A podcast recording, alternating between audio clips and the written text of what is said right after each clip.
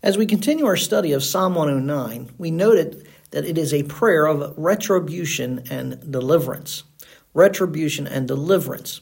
David is the writer of this psalm, and uh, a cursory reading here definitely is startling for modern readers uh, because a major portion here is David praying for retribution against those who have committed evil against him. And we ask the question as to whether or not this prayer can square with Jesus' admonition to love our enemies and pray for those who despitefully use us. We stated last time that, in short, no, the two statements do not contradict. Uh, Jesus taught us to pray, uh, to pray for our enemies, but he also declared that he will execute judgment uh, or vengeance upon his enemies. And so, as we work our way through Psalm 109, we're understanding here that David is not seeking vengeance on him of his own self, but rather he is going to the Lord to take up vengeance for him.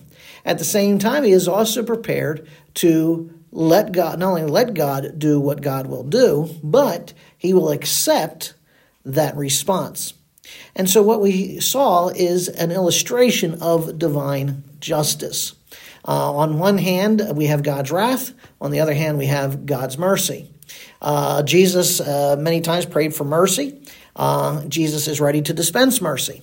But his mercy uh, if it should be rejected, then the one who rejects his mercy will receive his wrath.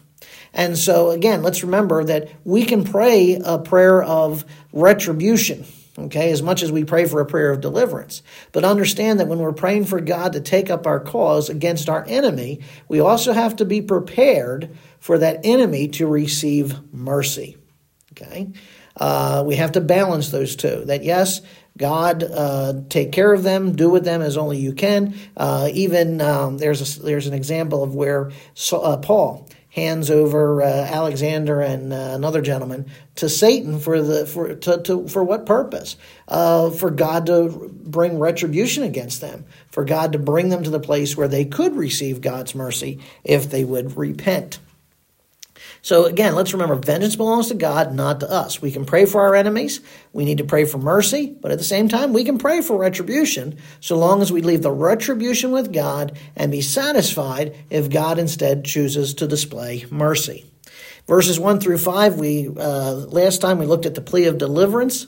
God of my praise, do not be silent, for they have opened the wicked and deceitful mouth against me. They have spoken against me with a lying tongue. They have also surrounded me with words of hatred and fought against me without cause. In return for my love, they act as my accusers, but I am in prayer. Thus they have repaid me evil for good and hatred for my love.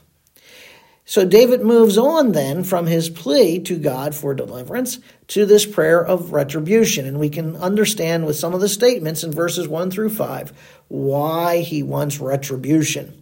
So we looked last time at verses 6 through 15. The prayer begins in verse 6 and continues to verse uh, uh, 20, but we looked at verses uh, 6 through 15. Appoint a wicked man over him. Let an accuser stand at his right hand. When he is judged, let him come forth guilty, and let his prayer become sin.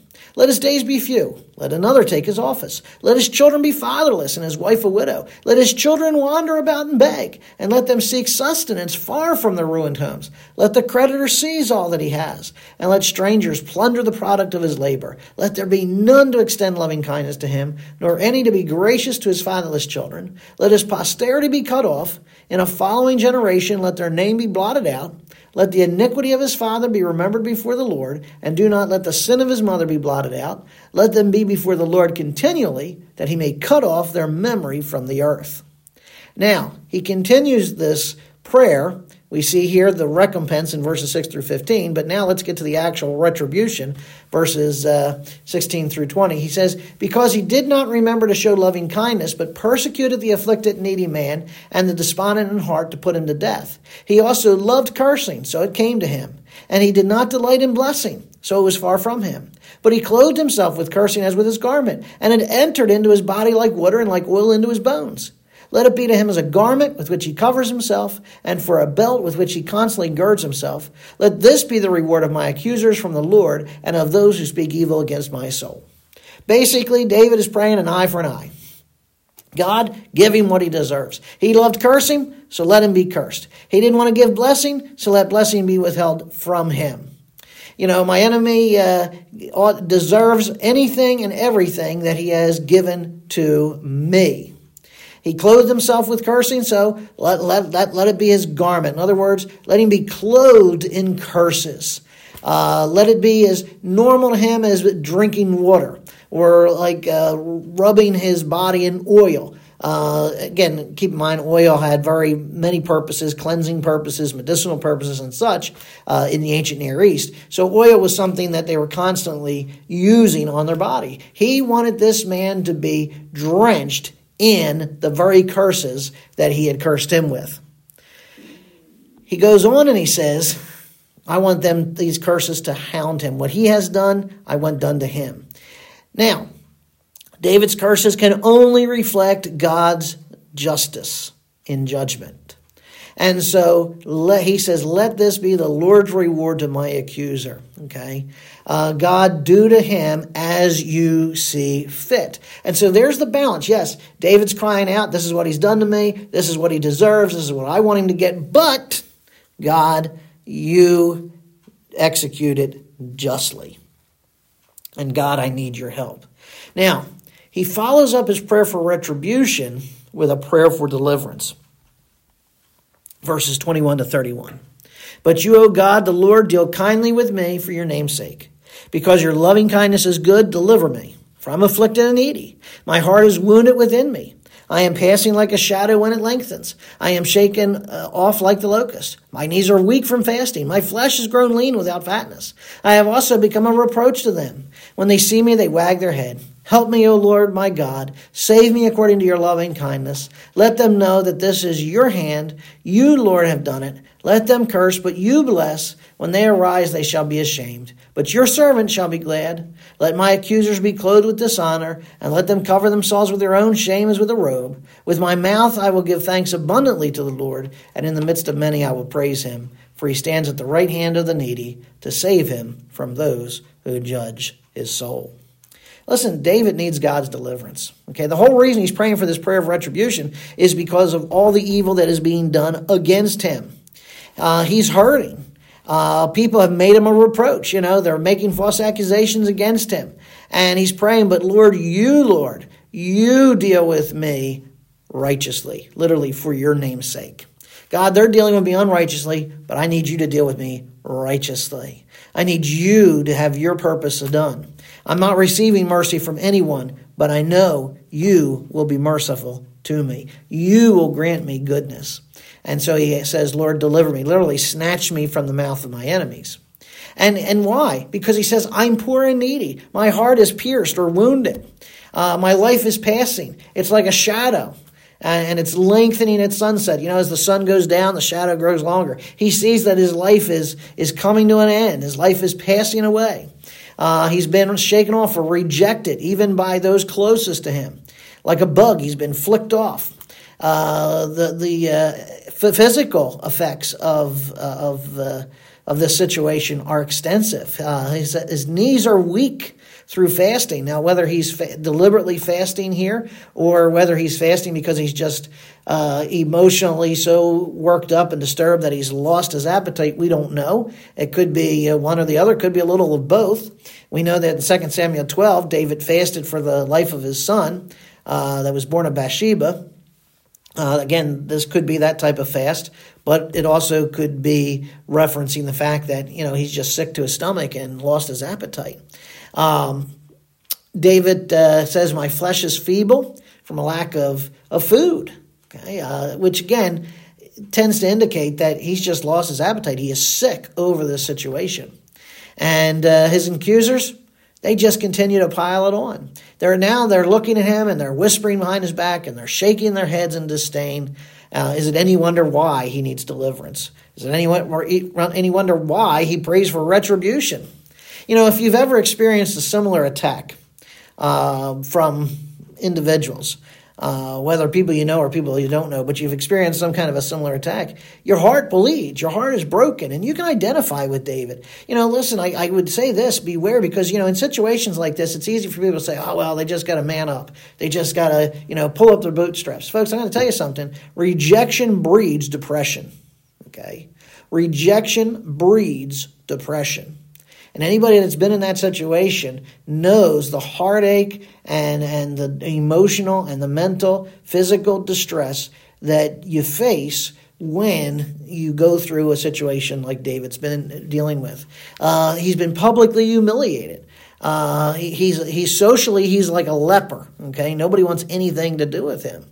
And again, if you've gone through a similar situation, you can certainly identify with David's hurt. Uh, you can certainly long for justice, and you can certainly pray for deliverance and for retribution. Uh, again, notice David doesn't take justice into his own hands. He again calls upon God to act. Lord, if I'm wrong in my understanding of the situation, reveal it, he says. Uh, I believe I'm right, but I'm entrusting the outcome to you, who is the just one and the judge. Uh, so help me, O Lord my God. Uh, I need your mercy. Uh, and, and, and again, he parallels here the fact uh, in uh, verse uh, 27, he's paralleling the idea that, uh, you know, I need your hand. Their hand has dealt wickedness against me. I need your hand, your power to, to deal justice, to deal mercy. And, you know, and there's an interesting parallel there. The enemies are unmerciful, but God is merciful. Um, he goes on, let them be ashamed. You know, currently David's feeling shame. Even though David's not done anything wrong, uh, because the accusations are flying and he's been judged in the court of public appeals, now he's been ashamed. He's publicly humiliated. And even though God knows the truth and God will vindicate him, David needs a little bit of that vindication now. Uh, you know, one great truth that comes out of this, folks, is that when we're hurting, when we're suffering, we've gone through a, a calamity like David did here, uh, we know that we can entrust our life and our situation to God. Because it ultimately, at the end of the day, it is God who is going to execute justice. The hard part for us is we have to wait for Him to act. But know this, be confident in this, God will. God is conf- or David is confident that God will act, that God will vindicate him, and so he greatly praises the Lord. Again, he you know what do we see as we've seen so often? Prayer is always followed by praise. Prayer is always followed by praise, and I think if there's one thing that we struggle with uh, in our Western Christianity, it's praise. You know, we're we're quick. We got this prayer, that prayer, every other prayer under the sun, and that's not to say those prayers aren't legitimate. But for all the prayers being made, is there ever any praise? Is there ever any follow up? So let's be let's be mindful to always find something to praise God for. You know, you may praise God even for an unanswered prayer. You know, I'm praying for this, God hasn't answered it yet, but I'm praising God because I know He's going to. God must be praised. We that's our proper response uh, to prayer is to praise. You know, God is our advocate. God is our defense. He will save us. He will deliver us from those who condemn us. Now, let me add this. The righteous aren't always vindicated in this life. And I know that's a hard pill to swallow, as they say, but that is the reality. We're not always vindicated in this life. But understand, God is always intervening on our behalf. And if He does not vindicate us in this life, He has a reason and a purpose. We don't understand it, we may not know it at the time, but God will reveal that all in due time.